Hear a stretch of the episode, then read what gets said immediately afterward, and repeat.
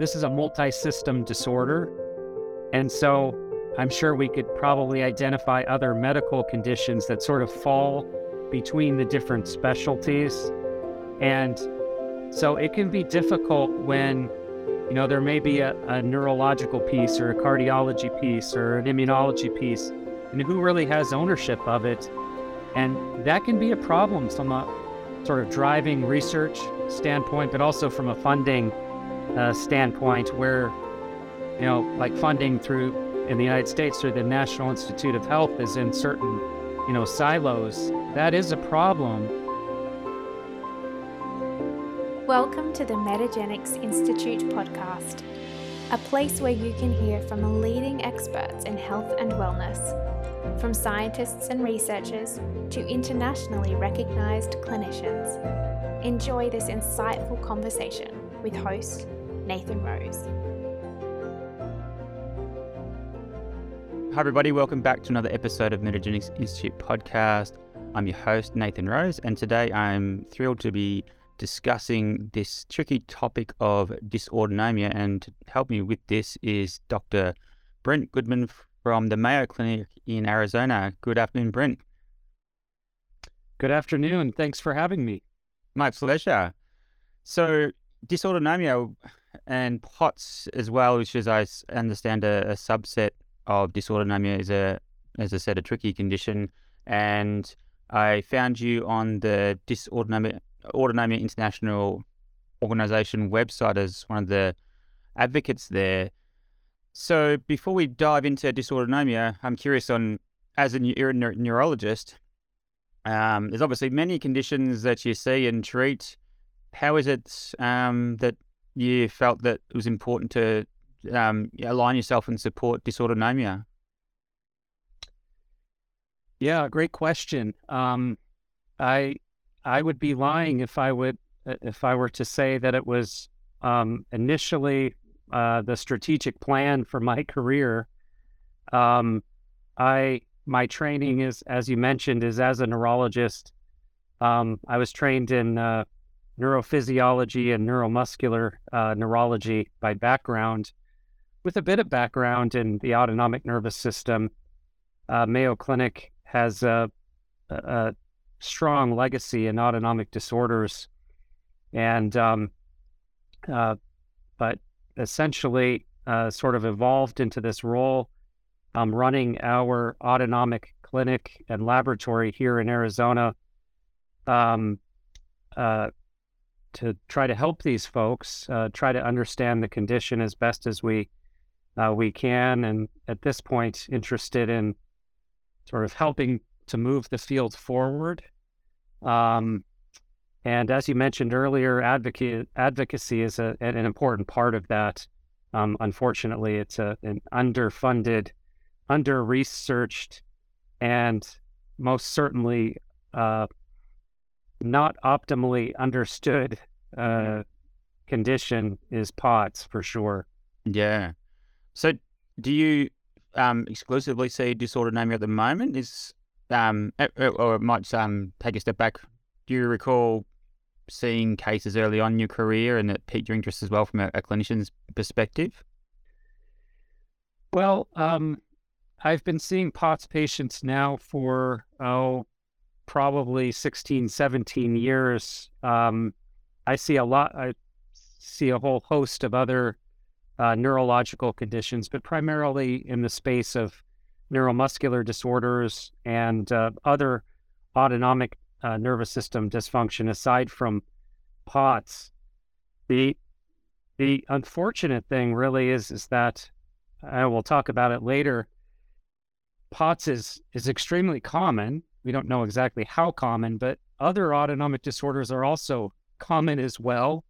Um, orthostatic hypotension, for example, um, which is different than POTS, which is where you know the blood pressure drops essentially with standing. Um, the prevalence of that, the frequency of that, once folks get up into their 60s, 70s, and 80s, approaches 30%. Right. Um, so that you know that that disorder just in and of itself is also very common. Um, so there are a lot of patients with autonomic dysfunction um, walking around out there and I guess fainting out there Mm. Um, as a result of their autonomic dysfunction. And yeah, describe the impact this has because obviously it doesn't. It's not nice feeling lightheaded and and occa- I imagine occasionally, it might be frequently, fainting. Um, but that's bad enough, I'm sure. But it seems um, these symptoms and the expression affects the patient and has a, a pretty uh, big impact on the quality of life. Yeah, absolutely. Um, if if one considers uh, POTS, um, quality of life scores in a POTS patient, they're similar to other conditions like lupus and rheumatoid arthritis in terms of how they negatively affect one's quality of life. So these are life altering uh, uh, conditions and can you know, interfere with people's ability to um, go to school and the youngsters, and then ultimately maybe go to college, um, and then certainly um, can make employment difficult and for some impossible. Um, POTS is, we actually don't know exactly how common it is. Um, some people certainly um, go undiagnosed. Um, it's been estimated that upwards of perhaps as high as 1% of the general population and between sort of teens to 50s may have POTS. May, um, it, may not be that high, but we really don't know. There aren't great um, uh, uh, natural history type type studies uh, for us to know that with with certainty um, but much more common in females than males. Um, and it's a it is a disorder of the young uh, for reasons not entirely clear. Um, often begins in the teens, but can begin in 20s, 30s, rarely in the 40s and, and 50s. Um, and yeah, can really uh, really be devastating uh, for for individuals suffering from this they'll often about 40 50% of people will have their disorder begin uh, following an infection of some sort um, these days uh, of course everybody's thinking and talking about covid Mm. um, and we certainly do see um, POTS and other forms of dysautonomia following with or following COVID. But even putting that aside, about any type of infection can lead to uh, an autonomic disorder, including uh, flu, uh, what seems like just a even a modest upper respiratory tract infection, um, GI bug, etc. So that's quite a common mechanism, likely in people who, for some reason, are vulnerable. Um, we could talk about what some of those vulnerabilities seem to be, um, but that's a common sort of mechanism of onset uh, that we see. The most common, certainly. Other folks may have symptoms that begin following a surgery. Um, following concussion is uh, not uncommon, uh, particularly in youngsters um, having their POTS begin following a, a, a brain injury of some sort.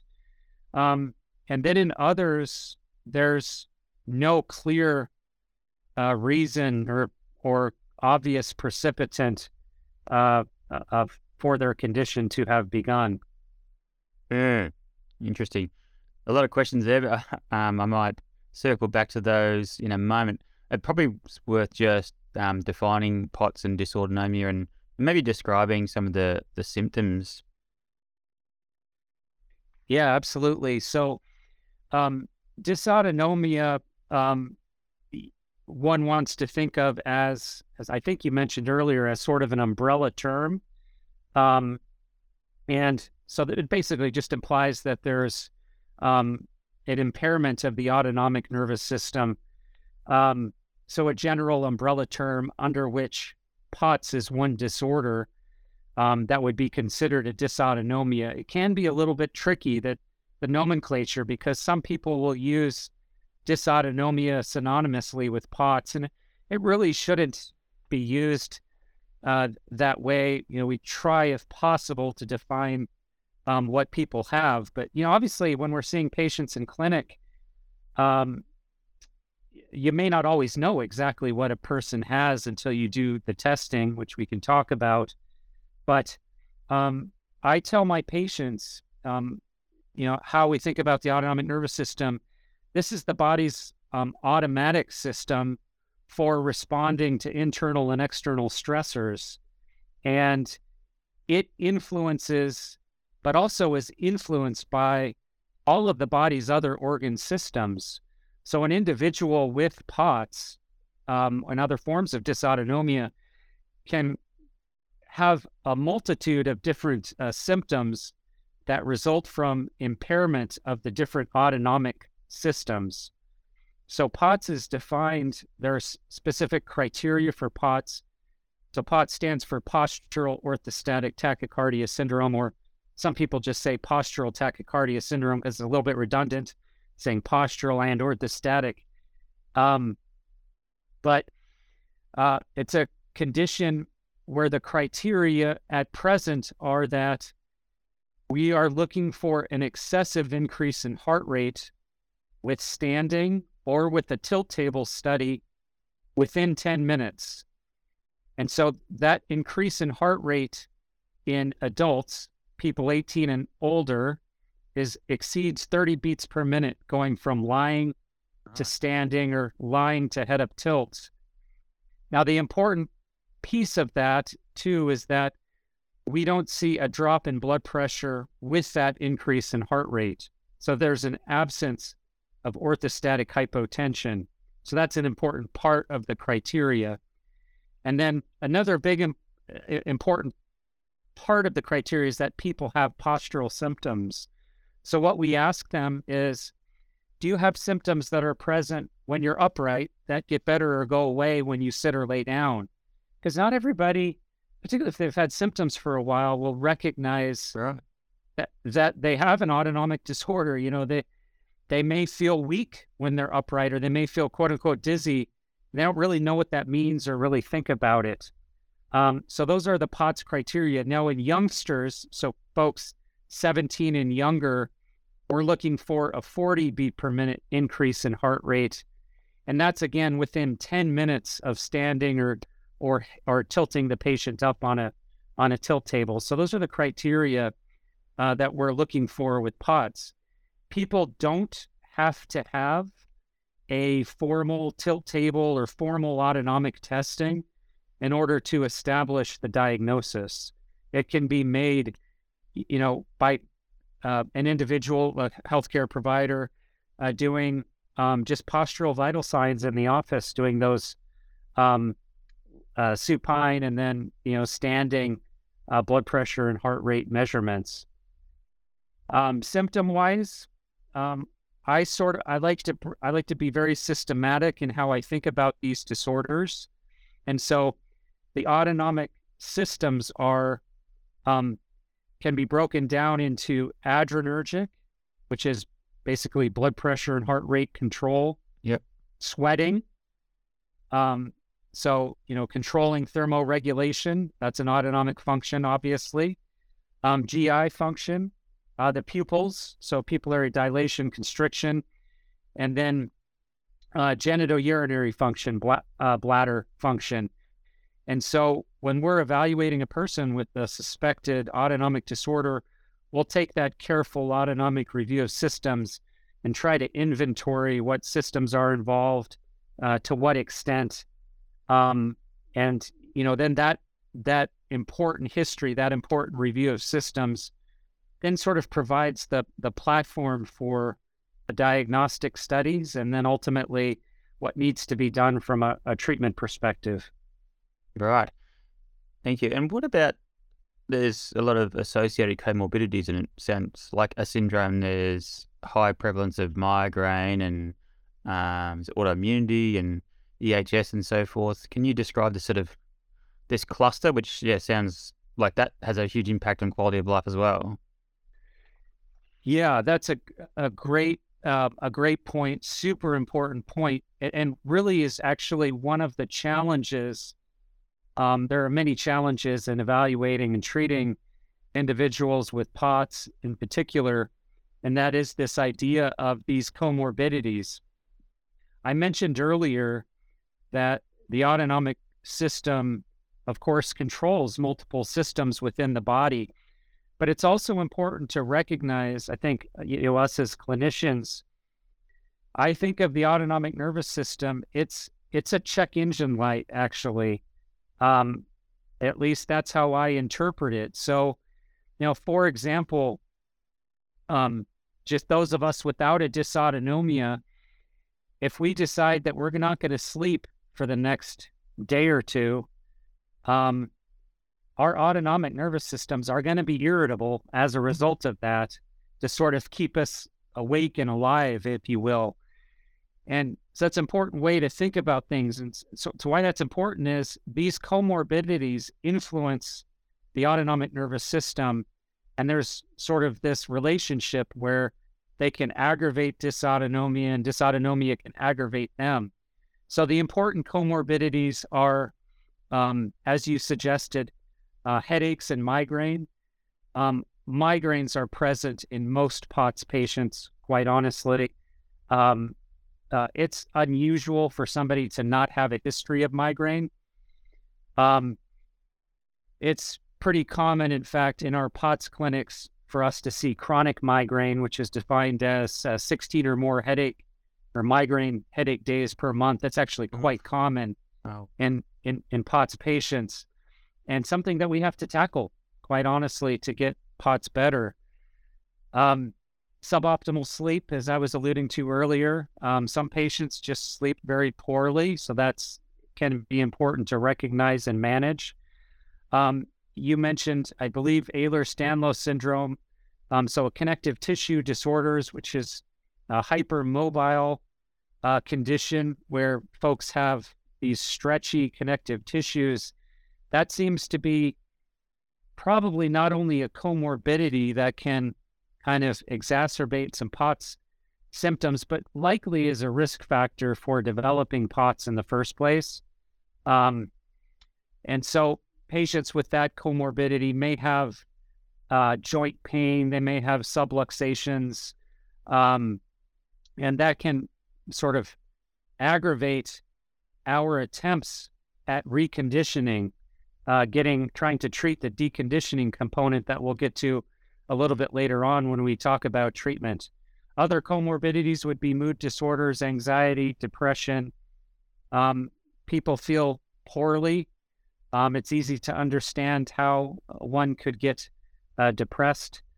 Um, many of these patients have a long journey to get diagnosed. Um, it it takes quite some time um, for them to get a, a, formal diagnosis, and that can lead to um, some anxiety over symptoms and um, and um, and so important to recognize uh, uh, that that piece if present, and then the other kind of major comorbidity that we see is mast cell activation uh, syndrome is what it's called at present Mast cells, as I'm sure all of your listeners know, are allergy cells in the body. And there is this relationship between um, POTS, between some forms of dysautonomia and overactivation, it seems, of these mast cells. And so basically, it seems as though with autonomic instability, there's mast cell irritability, and they will release their mediators more readily so people may report more frequent allergies, more medication intolerances. Uh, other features of mast cell activation may be hives, itchy skin, diarrhea. Um, uh, sometimes uh, angioedema uh, can occur. And so this is an important uh, comorbidity that can be seen in some POTS patients.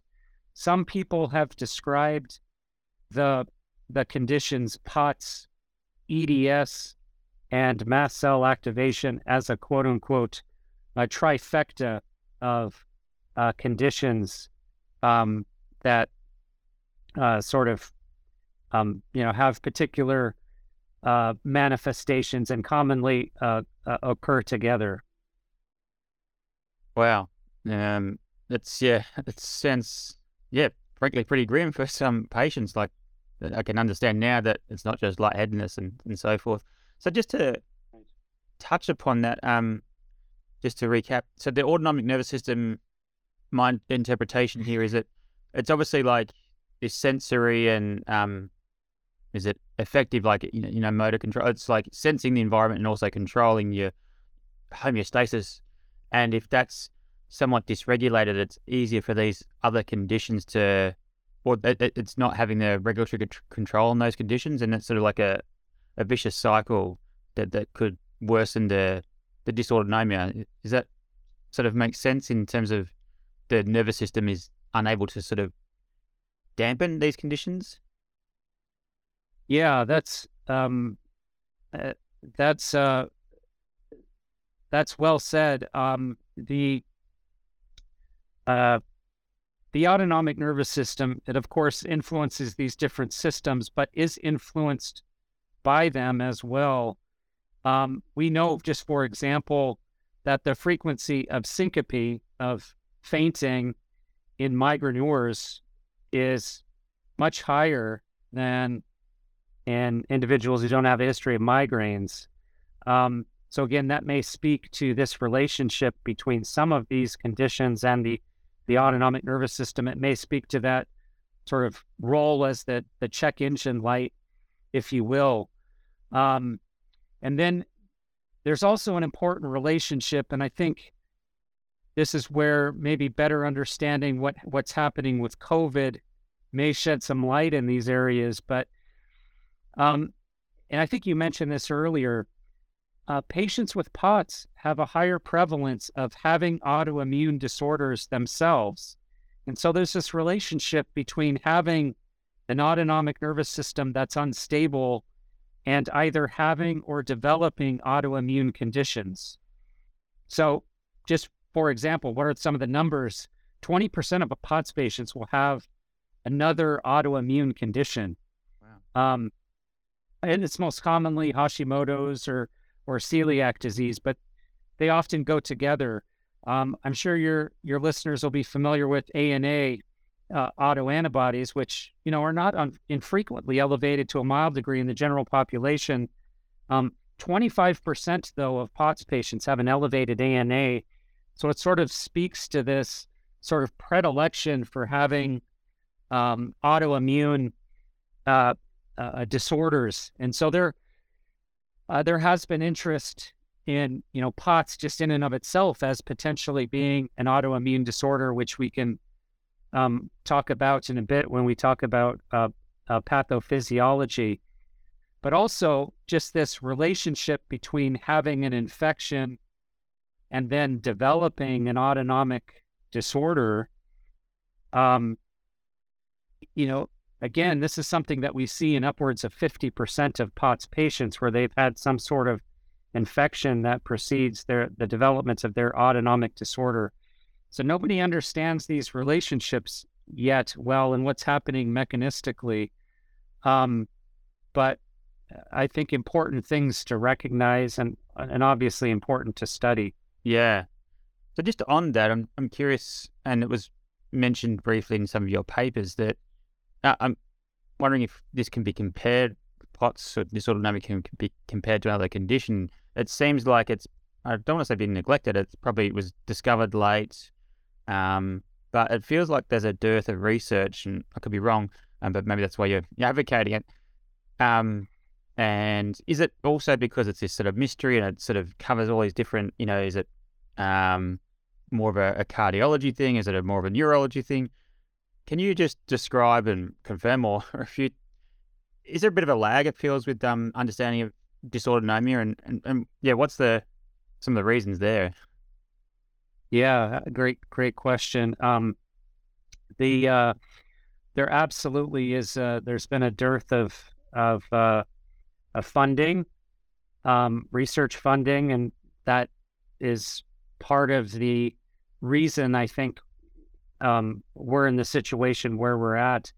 but you mentioned, I think, a really critical piece, which is that th- these are this is a multi-system disorder, and so um, I'm sure we could probably identify other medical conditions that sort of fall between the different specialties, and so it can be difficult when you know there may be a, a neurological piece or a cardiology piece or an immunology piece, and who really has ownership of it.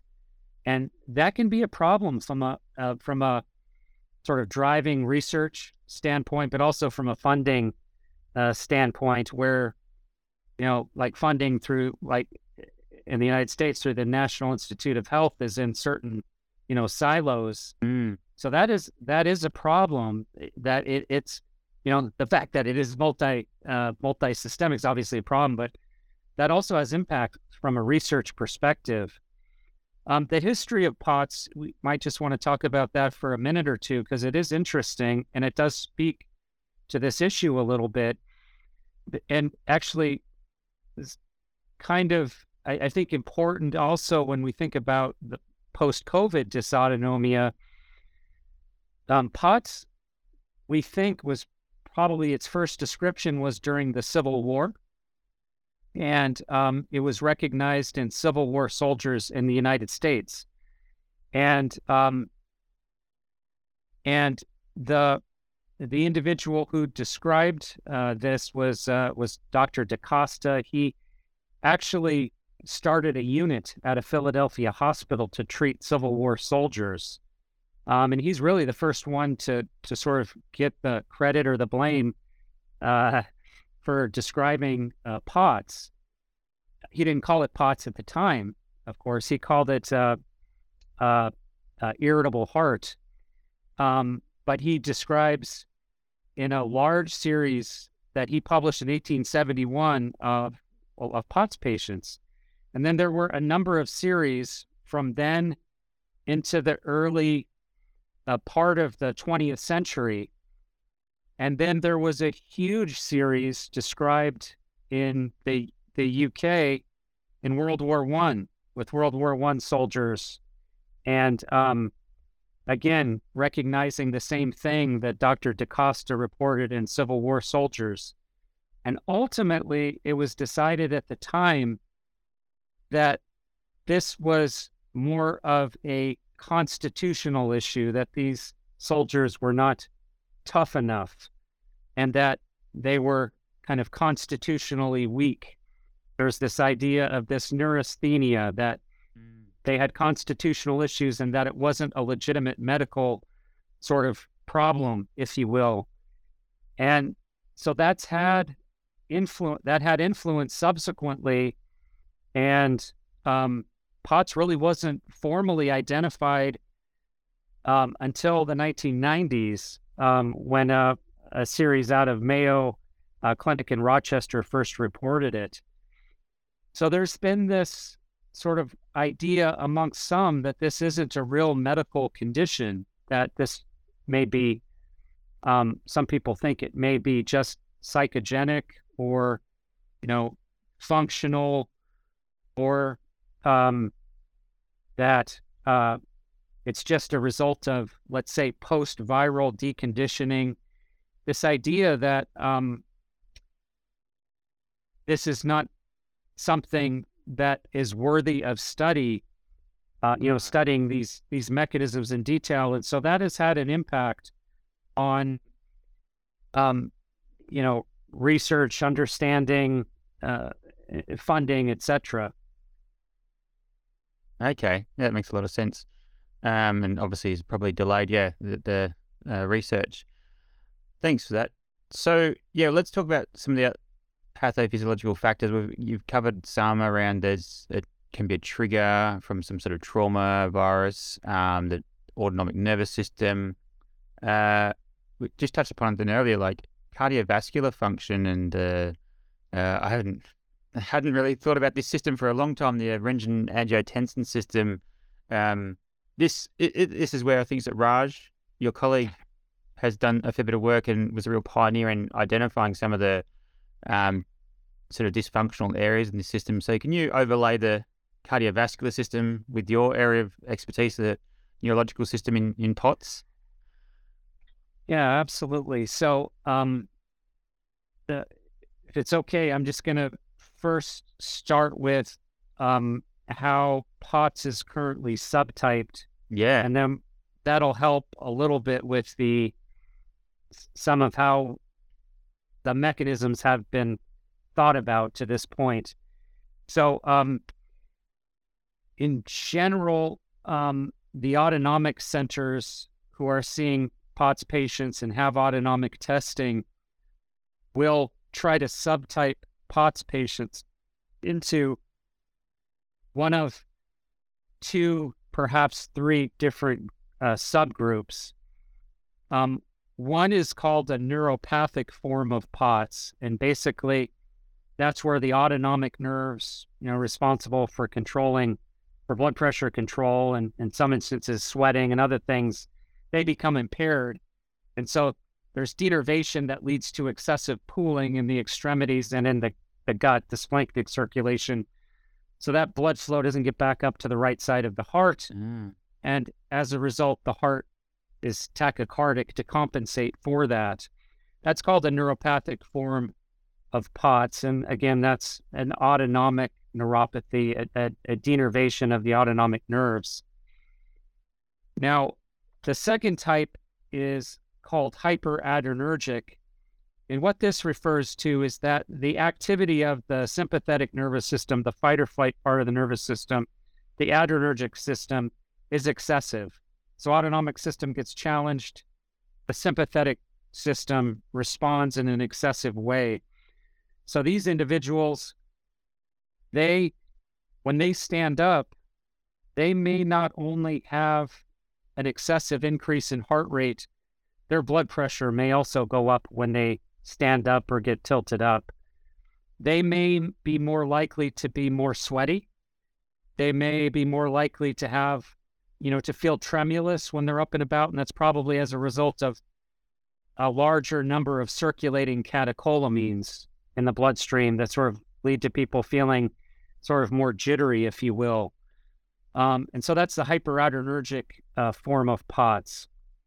And then the third subtype that um, we think about is a low blood volume subtypes. Some people have called it a low flow a type of POTS, and this is where um, a little bit the uh, the idea of a perturbed uh, renin, aldosterone, angiotensin uh, system sort of comes in.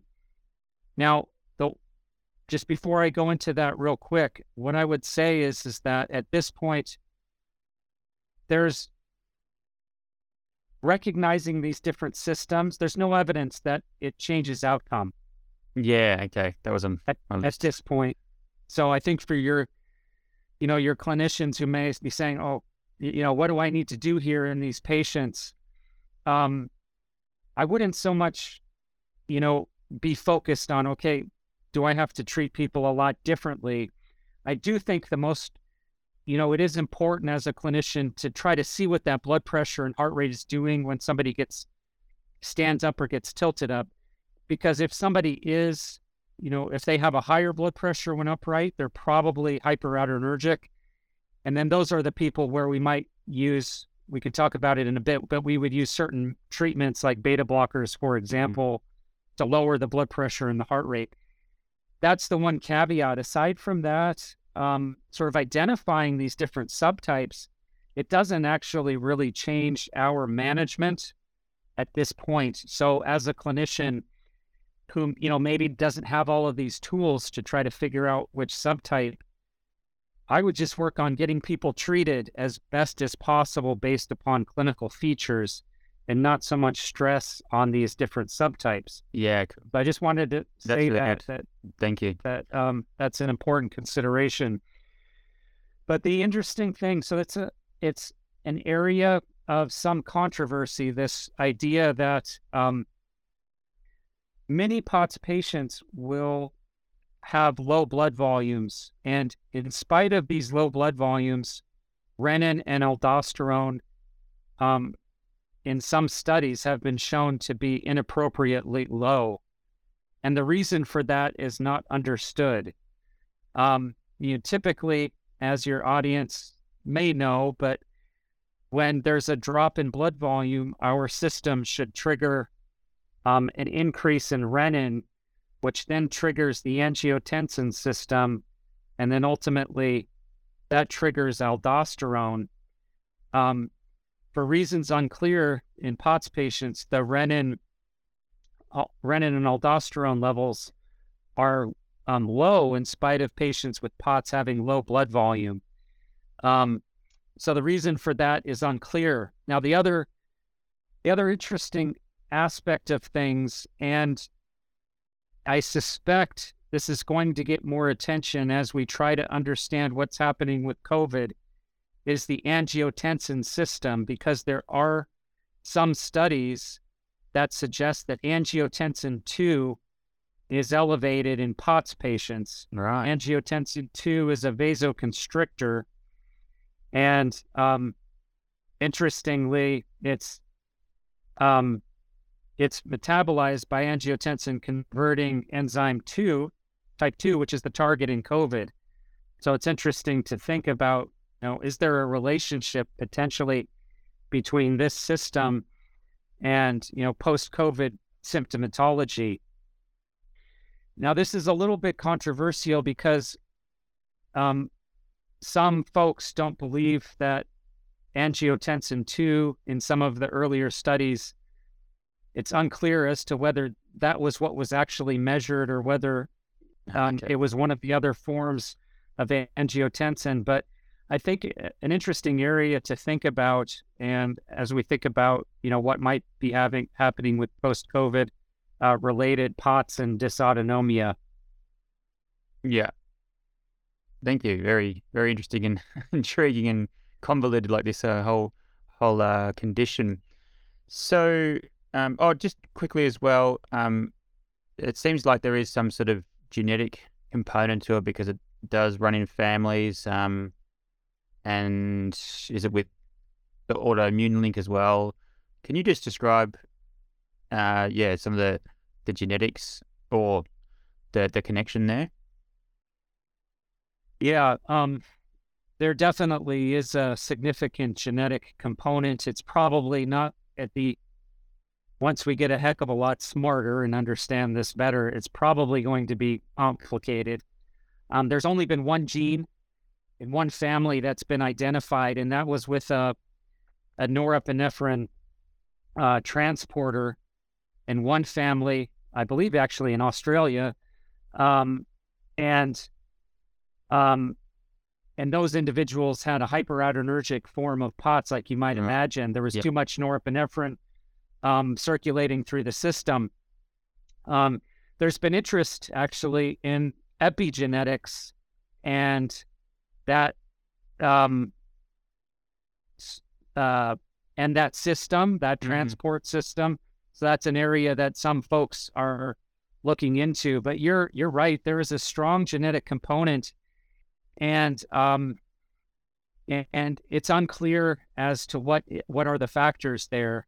Um, uh, Ehlers-Danlos syndrome can run in families, and the hypermobile form of EDS, Ehlers-Danlos syndrome, that we see, generally genetic testing for that is negative, right. but there undoubtedly are genes that we haven't identified, so that's a part. As you mentioned, many of the folks have autoimmunity, so that's running through the families as well. And then um, there's the part where the autonomic nervous system is vulnerable, presumably on a genetic basis. Yeah. And nobody knows what that is at this point, but it's it's it's certainly important. I I'm getting to a point now where I quite literally I I'm on I have some families where I'm seeing the third generation involved wow. with you know multiple family members um, going down to the you know out three generations. Um, so it is it is frustrating that we haven't been able to sort of put more resources into figuring out what genes are involved. Yeah. Yep. Okay. Now you touched upon some of the treatments, and uh, yeah, I'd like to explore that a little bit more. Firstly, um, before we get into the treatment, similar to the the subtyping, from a, a like a treatment management perspective, is it relevant to know whether it was like head trauma or a viral infection? Like, um, once it's triggered, you can't sort of undo that, like you know, with antivirals or anything like that. Is there any any utility in knowing the potential sort of causes from when it comes to management? That's that's an an excellent question. Um, at this point, it doesn't influence um, management. Um, however, um, that may change with all of the COVID related POTS research that's happening right now. So, for example, um, one of one of the clinical trials, there's a multi-site clinical trial looking at an immune modulatory agent in post-COVID POTS. And so um, the idea, at least in some of those cases, is that there may be persistent post-viral immune system activation that an immune modulator may impact. Mm-hmm. Um, but that's for you know these clinical trials to ultimately tell us. But to answer your question, no, it doesn't. Um, at this point, you identify the presence of autonomic dysfunction. I would say again, important to sort of look at what the blood pressure and the heart rate is doing with those postural vital sign measurements, and then sort of target the therapy based upon that. So, for example, um, oftentimes following a viral illness, patients may have, it's possible, in my opinion, this is true, but I think we're lacking data. Oftentimes, if you can see those patients early enough, they may be more likely to have lower blood pressures in the in the in the beginning of the condition. So, as clinicians, we may be more likely to use measures to try to bump up the blood pressure, to augment blood pressure, and then lower heart rate that way in those individuals. Um, uh, with concussion, um, I would keep in mind we've had concussion patients who can have very low blood pressures as well. Um, so, in addition to the fast heart rates following concussion, so it's just important to not just pay attention to the tachycardia that these folks get, but also to what's happening with blood pressure. Okay. Um, and what have how does treating like the autonomic and the cardiovascular phenomenon of POTS does that have any bearing on those other comorbidities like migraine and um, yeah, chronic fatigue and so forth? Yeah, um, it's a um, the goal is um, to sort of stabilize autonomic um, uh, the autonomic system, get it more stable, and um, it oftentimes will lead to an improvement in headaches and those where that's a component. Um, of course, one of the goals is to cut down on palpitations, the orthostatic intolerance, which is the you know the uncomfortable um, uh, upright symptoms that patients have we haven't talked about brain fog. Brain fog is a common symptom mm-hmm. in, in POTS patients. Um, so we're trying to influence that if we can. And then, yes, the the the fatigue ultimately. The other thing that we haven't talked about is that we probably should is you know what is the natural history? Do these people yeah. get better? Um, and um, probably not surprising to you and probably frustrating to your audience, there actually isn't great there isn't great data on this. Um, so I tell patients, um, this how I see it is there's probably about 20 to 30 percent of people who are going to get a lot better, and they're going to get a lot better with what we call lifestyle measures and may not need much in the way of medications to help them get better. And then another third or so where they're going to get a lot better, but it's going to take some work, a lot of treatment. And then there's another third where um, it's just a it's a slog. They have chronic symptoms that um, are they're just difficult to impact favorably, and patients are just horribly disabled by um, by symptoms. And I'll tell you, when I first started seeing these patients back um, early in my career, the people would get told, "Oh, you're just going to grow out of this," and um, the field has stopped saying that now because okay. it really is unfair. It's yeah. not true. Yeah. Uh, and it sets up, I, I, think, expectations for patients and providers that is uh, is is not at all helpful and, and not reality at, at this point, at least. So. Yeah. Okay. Thank you. And so, just to some of the lifestyle things, or um, I was surprised, but it's not that surprising when you think about it. Like uh, adequate hydration and and it sounds like a pretty uh, liberal dose or uses of um, oral sodium is cornerstone for some of these patients. Can you de- describe that? And um, yeah, are there any are there any concerns about um, obviously a large intake of sodium? Yeah. Um, so we we talk to our patients. So there's really six things that we focus on um, the first, as you said, is is sodium, and that's really to try to tackle the the low blood volume, which is present in so many of of the patients. Um, and so we shoot for um, upwards of five grams of sodium a day, and ask them to get that in through uh, food, through drink. Um, some patients will use salt tablets and get it in that way. One trick for the clinicians is um, what you can check is a 24 hour urine sodium. And it's a good sort of, it provides a good estimate as to how they're doing with uh, salt and fluids. So, what you look for there is you look for them to put out about two liters in 24 hours of urine. And then you shoot for 170 millimoles per 24 hours of sodium. So that's what you're looking for. And so that can be a good measure as to how mm-hmm. people are doing with their salt and fluids. So it's a good way to sort of get an estimate as to yeah. what the blood volume looks like.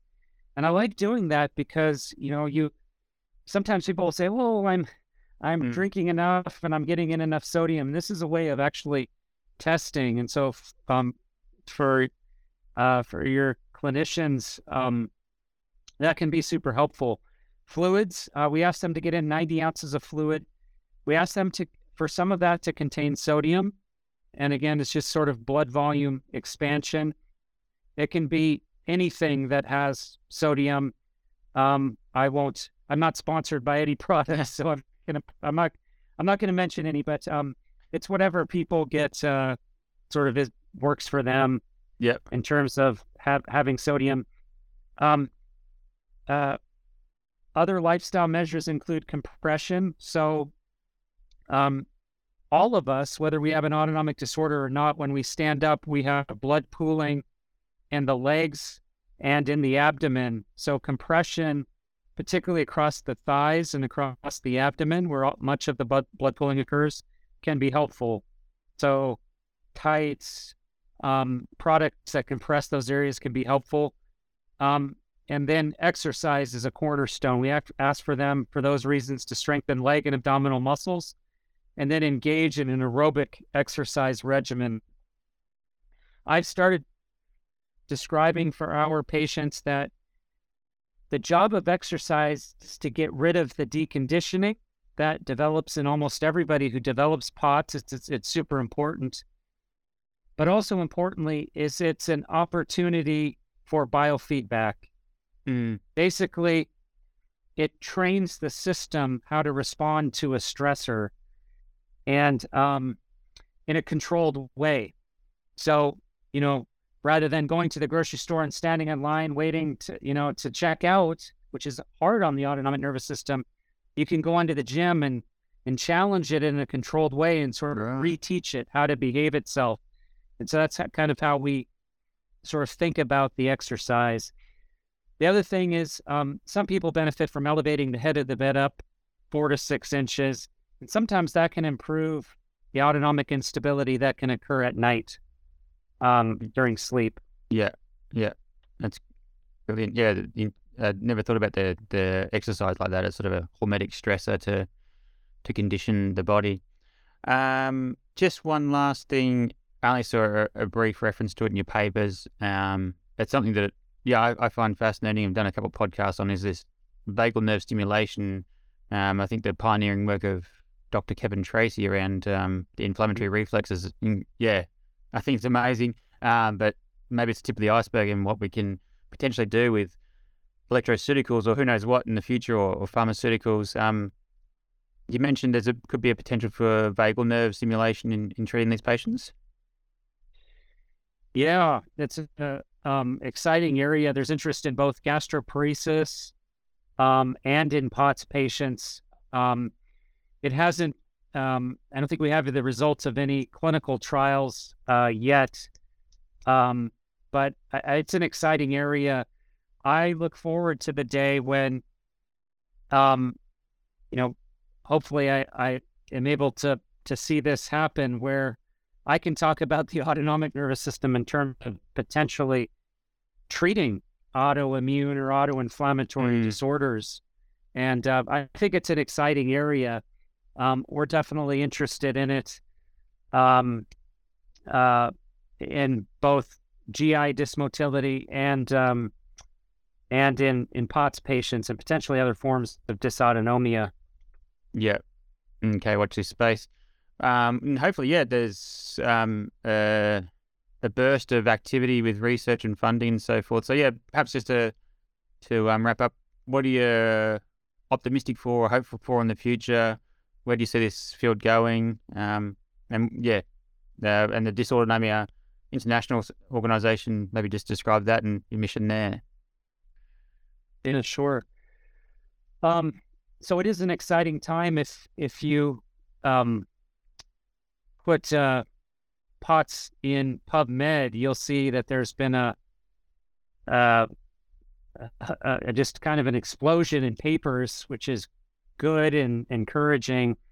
Um, and then, you know, I, I guess if there's something beneficial that comes from COVID, um, it's an increase in funding to study POTS and other forms of dysautonomia, other forms of what happens with long COVID, post COVID syndrome.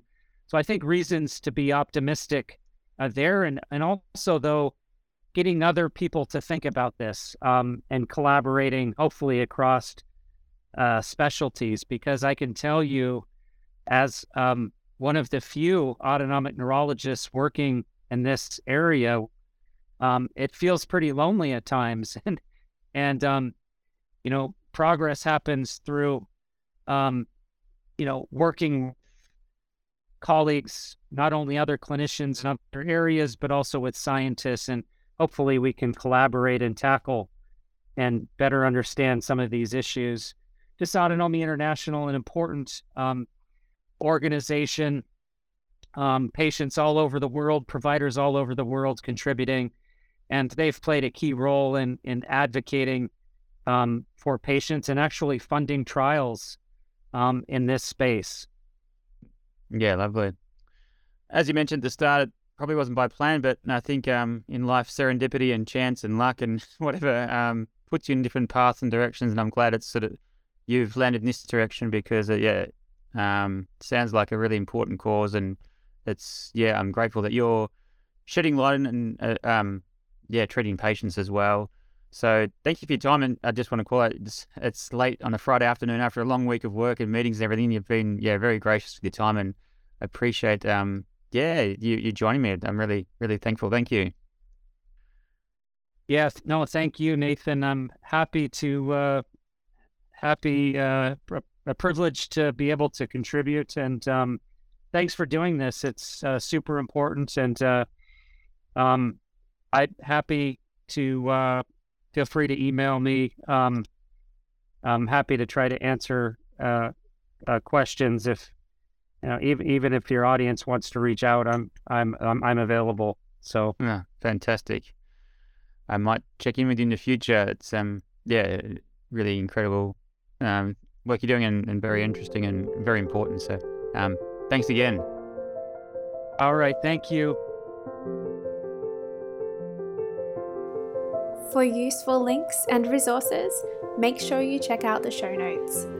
The information provided in this episode is for educational purposes only and is not intended to be a substitute for health and medical care. Always consult a healthcare professional for medical advice.